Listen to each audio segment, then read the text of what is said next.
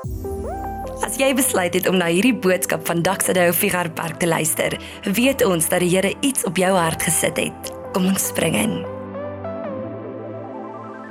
Amen. Ons is in week 3 van ons reeks wat ons noem Winning the War in Your Mind, die oorlog wat hier in jou gedagtes lewe aan die gang is. Nou vraag nommer 1, hoekom praat ons van oorlog in ons gedagtes? Hier is die realiteit, want hoe jy praat, wat ook al jy sê, is eintlik my net 'n vrug van hoe jy dink. Hoe jy jou lewe benader, hoe jou dag tot dag lyk, maandag tot sonderdag by die werk, by jou huis, tussen jou gesin, tussen jou vriende, hoe ook al jy optree, is 'n vrug van hoe jy dink. Spreuke 23 vers 7 sê want soos wat hy in sy siel bereken, so is hy. Daardie woord bereken wat ons daar saam lees vir oggend, dit praat van al die verskillende berekeninge wat ek en jy op 'n daaglikse basis hier in ons kop aan die gang het. Hoe ons dink, alles wat deur my kop gaan deur die loop van die dag, dit bepaal tot 'n groot deel hoe my lewe lyk. So die skrywer is eintlik hier besig om daai selfde gedagte te sê waar hy sê hoe jy dink, so is jy. En Craig Rochelle, die skrywer van die boek Winning the War in Your Mind, ons het al hierdie gesê, maar hy maak hierdie stelling waar hy sê your life is heading in the direction of your strongest thoughts. Jou lewe beweeg in die rigting van jou sterkste gedagtes. Nou as mens daaraan dink, geen wonder hier is waar die oorlog gebeur nie. Geen wonder God en die vyand het 'n agenda wanneer dit kom by hoe jy dink, want as ons daai ding aanvaar van hoe ek dink bepaal hoe ek lewe, dan natuurlik sal daai die oorlogsveld wees. Die realiteit is vir jou en vir my vanoggend, God het 'n agenda as dit kom by hoe jy dink. Hy het 'n agenda. Sy agenda is vir jou om te dink soos wat hy dink. Sy agenda is vir jou om te leef soos wat sy seun Jesus geleef het hier op aarde. Sy agenda is vir jou gedagtes, jou lewe, dit waaraan jy die meeste energie spandeer, dit waantoe jou aanbidding die meeste gestuur word. Sy agenda is vir daai om glorie tot sy naam te bring en dat dit naby aan hom sal wees. Maar is die ding, die vyand het ook 'n agenda vir jou gedagtes. En sy agenda is eenvoudig. Sy agenda is vir jou gedagtes om te dwaal na enige iets, na enige iemand wat jou ver van God sal laat voel. Sy agenda is om jou gedagtes gevangene te neem sodat jy ander goed dink en in 'n ander manier leef wat ver van God se manier van lewe vir jou is. En vandag is eintlik baie eenvoudig. Ek wil vandag vir 'n paar minute lank net saam met jou uh dink en gesels oor hierdie konsep van hoe oorwin ek negatiewe gedagtes. Nou ek wil dit baie duidelik maak wanneer ek sê negatiewe gedagtes, praat ek nie net van gedagtes wat pessimisties of sinies is nie. Ek praat nie net daarvan nie. Dit is ek dink definitief 'n deel daarvan, maar kyk gou saam met my na wat beteken die woord negatief. Ek het altyd gesê as ek nie 'n pastoor uh, geword het nie, sou ek definitief 'n juffrou geword het. Maar hierso is wat negatief beteken. 'n Woord stelling of oortuiging wat ontkenning, onenigheid of weiering uitdruk. Nou as ons kyk na daai definisie en ons kyk na die lewe van iemand wat Jesus volg, dan is dit baie eenvoudig. Dan is 'n negatiewe gedagte enige woord, enige stelling of enige oortuiging wat God se werk binne en deur jou wil ontken, wil weier of 'n onenigheid daarin wil saai. Kan jy sien hoe negatiewe gedagtes ewe skielik baie breër is as net iets sinies of pessimisties. Ene ewe skielik besef ek negatiewe gedagtes kan my angs wees. Dit kan my kwaad wees, my onvergifnis wat ek mee rondloop, kan versoeking wees, dit kan sonde wees, enige iets wat God se werk in en deur my wil ontken, wil onderdruk, wil weier of 'n onenigheid daarin saai, is 'n negatiewe gedagte enigiets wat God se beste vir my wil ontken. Maar nou moet ons eers die vraag antwoord as 'n negatiewe gedagte enigiets is wat God se beste vir my wil ontken. Wat is God se beste vir my? Ek moet daar begin. En Jesus maak dit vir ons duidelik wat is God se beste vir jou en vir my. In Johannes 10 vers 10 is Jesus besig om te praat. Hy chat met sy disippels en hy sê vir hulle ek het gekom sodat hulle lewe kan hê en dit in oorvloed. Nou daai woord lewe in hierdie skrif wat ons daar lees is so belangrik want daai woord lewe praat nie net van ek wat hier fisies staan vir oggend en asemhaal nie.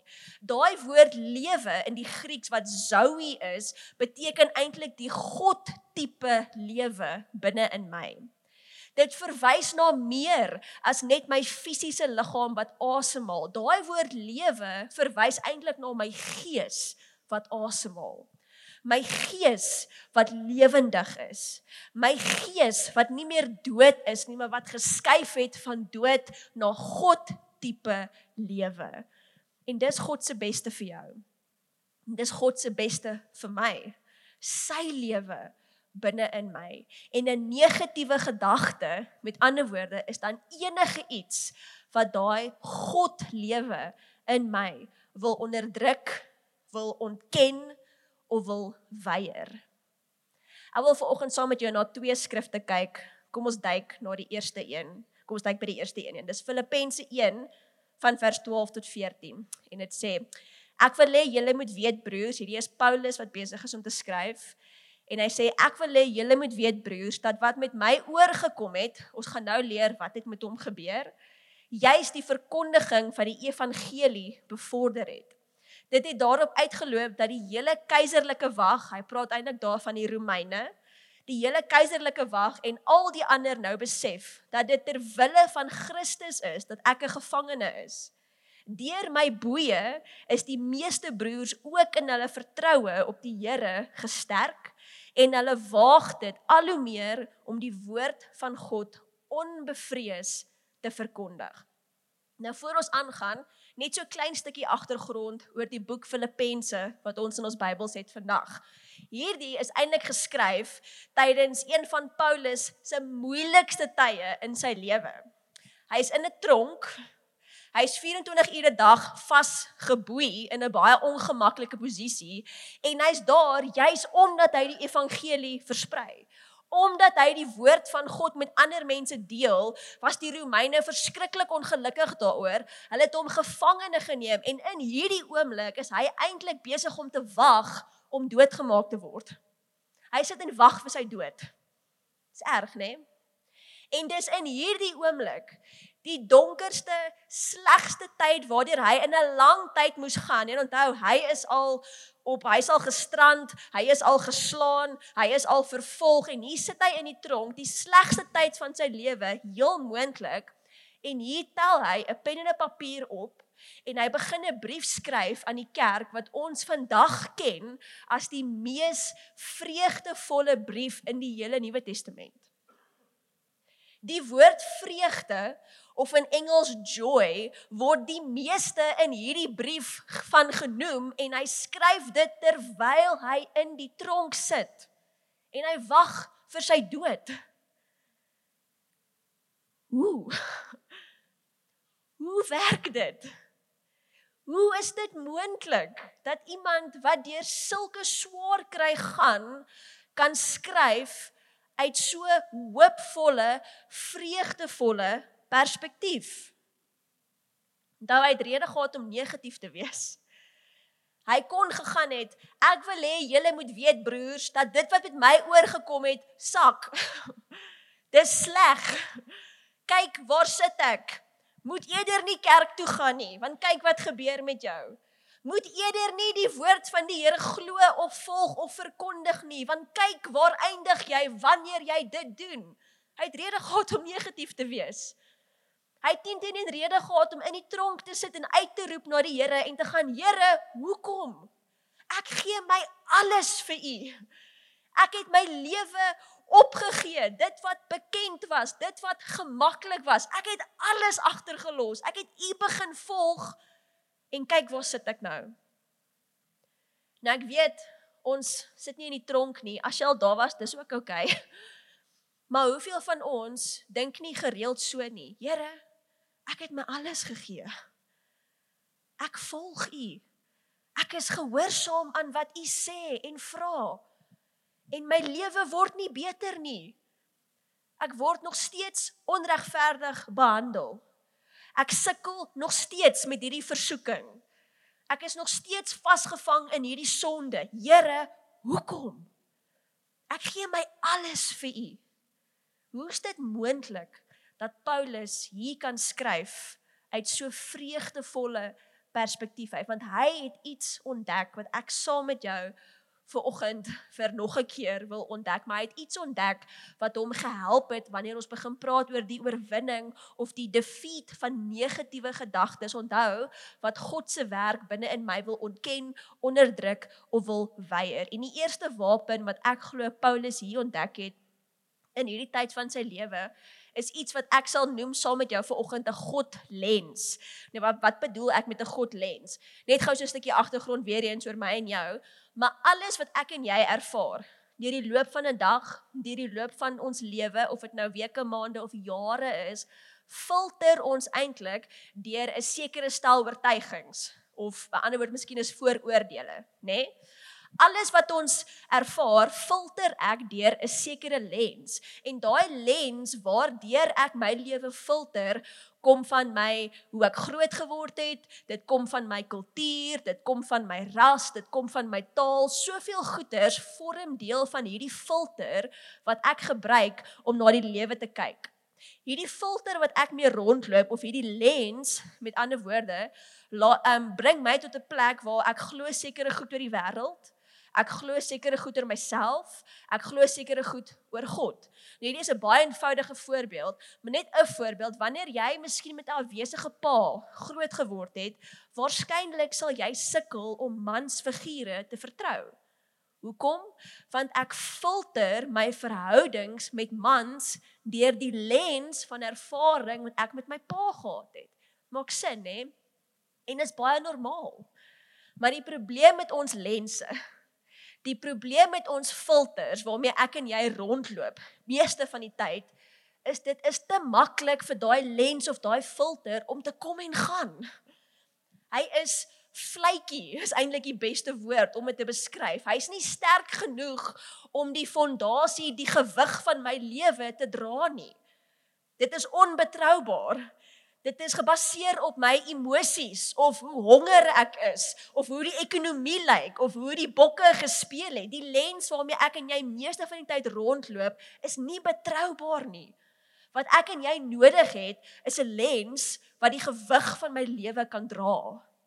Ek en jy het 'n filter nodig wat nie sal um gebreek word in 'n sin wanneer lewe moeilik raak nie. En ek dink dis wat Paulus hier ontdek het. Paulus het 'n ander manier van dink ontdek.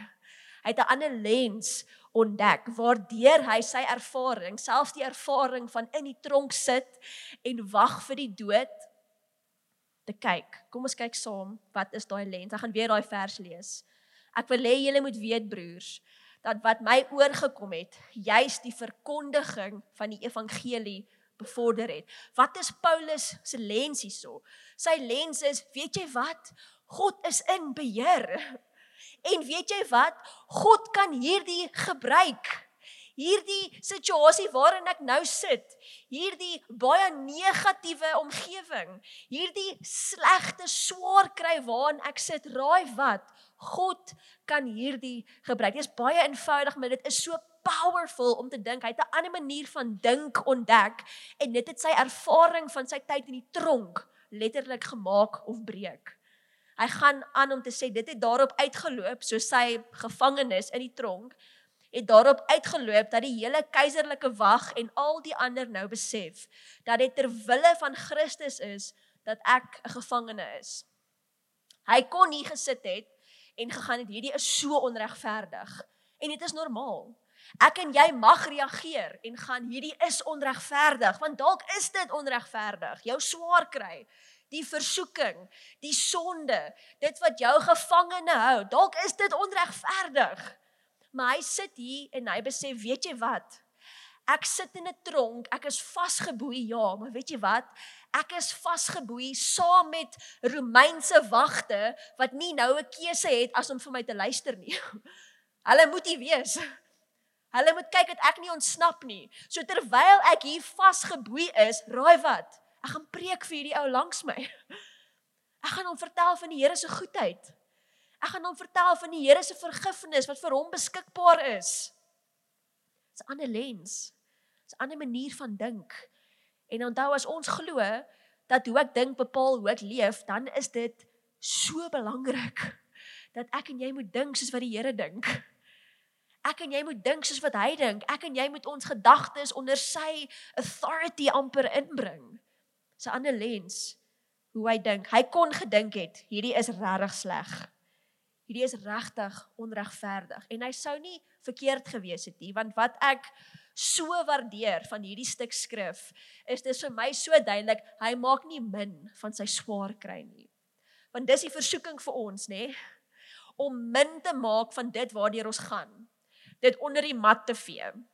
Te sê weet jy wat kom oor dit. Wees beter. Wees positief. Jy weet, en dit is nie wat hy na hier verwys nie. Hy verwys nie na die gedagte van, weet jy wat, wees net positief.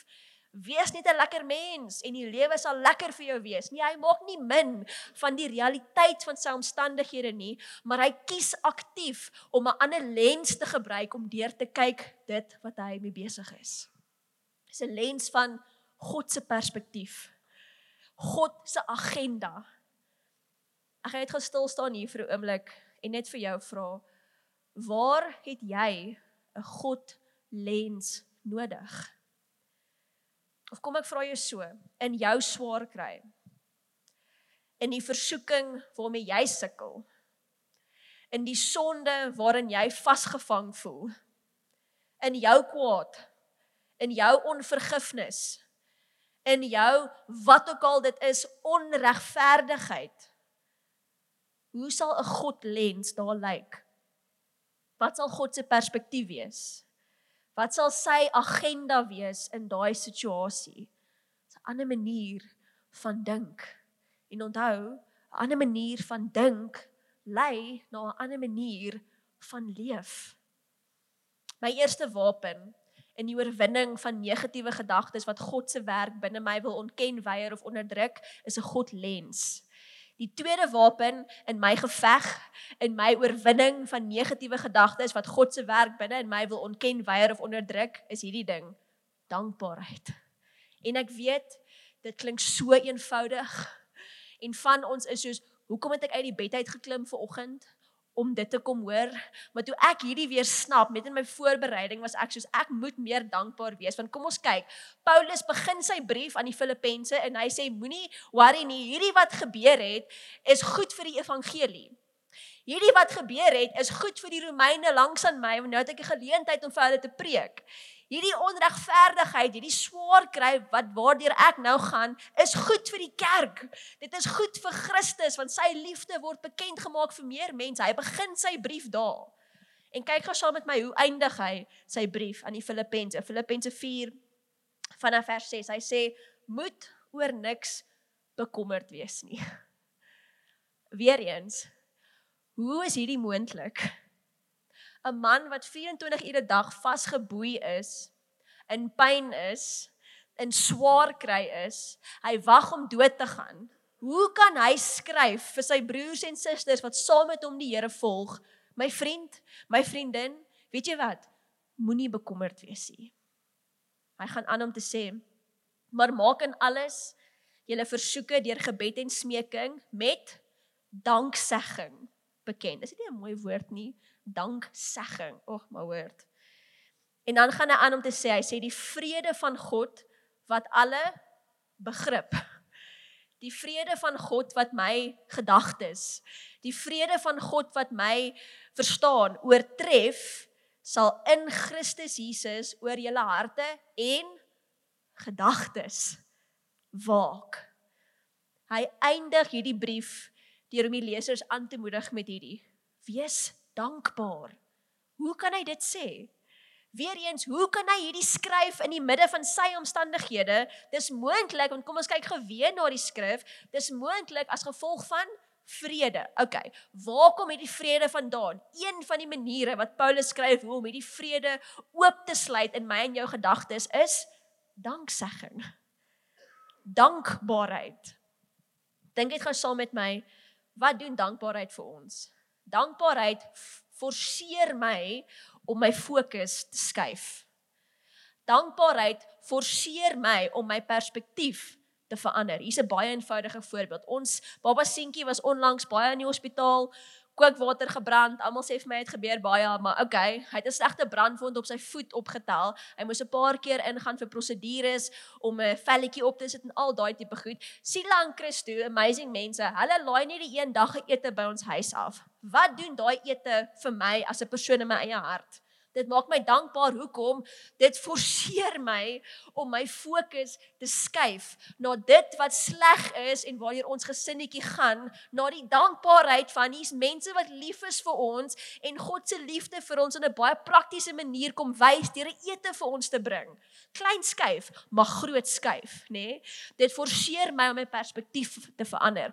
Dit forceer my om uit 'n ander angle te kyk. En dis wat dankbaarheid doen dit verander my lens. Verander my perspektief. Dankbaarheid in 'n sin forceer my om te kyk na wat reeds gedoen was, want dit gee my hoop vir hier en nou en vir vorentoe. En dis eintlik waar Paulus skryf hierso. Hy sê daai vrede wat jy nodig het, daai vrede wat jy nodig het om oor jou gedagtes te kom waak sodat jou gedagtes in lyn kan wees met hoe Christus dink, hoe Christus leef.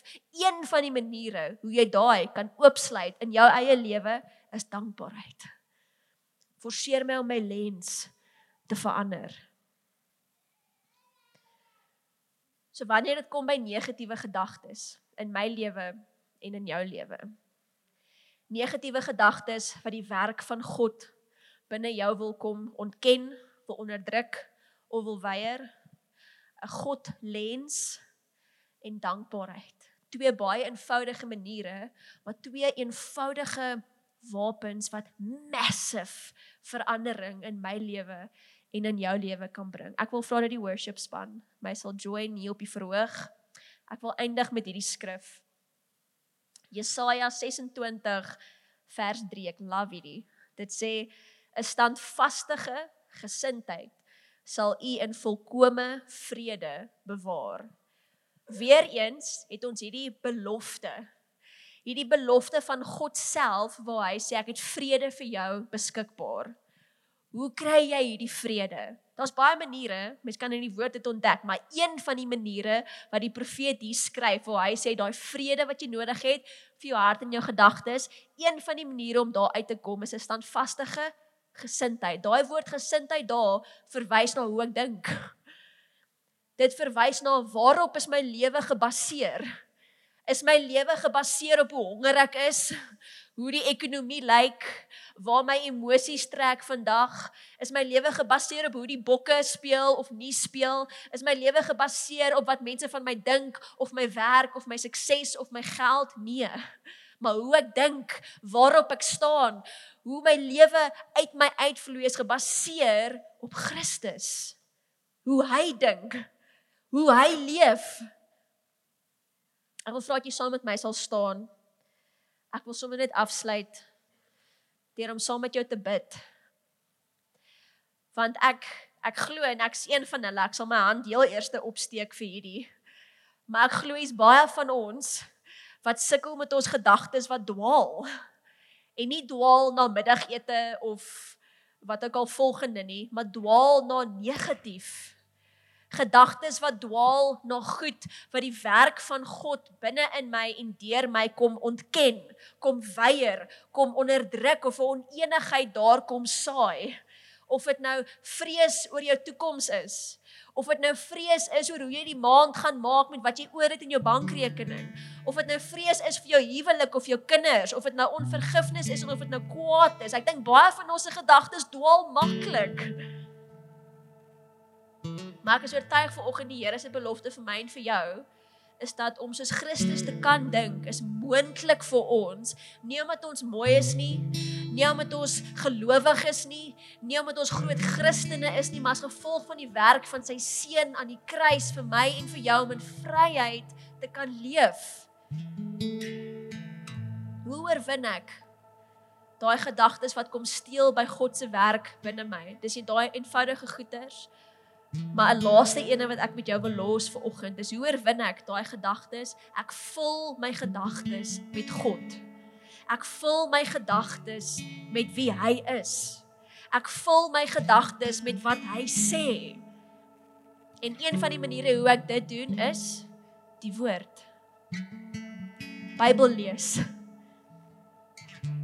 Ek sê dit gereeld in ons aanddiens want dis 'n klomp jong mense Maar ek sê dit gereeld in ons aanddiens. Dit klink dalk simpel, maar dit is nog steeds eeue later so waar. Maar daai ou, weet nie eers of dit 'n lied is of wat ek al nie, maar daai ou lied wat gaan lees jou Bybel, bid elke dag en jy sal groei.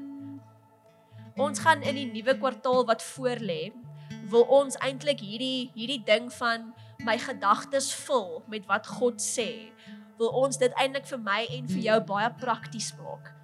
En ek wil jou eintlik uitnooi. Die 1 Augustus begin ons met 'n nuwe ek wil amper nie eers die woord kursus gebruik nie want die woord kursus voel amper vir my te lig om dit te beskryf, maar 'n nuwe journey, kom ek sê dit so, wat ons noem dieper. En dieper gaan letterlik daaroor hoe groei ek in my liefde vir God se woord.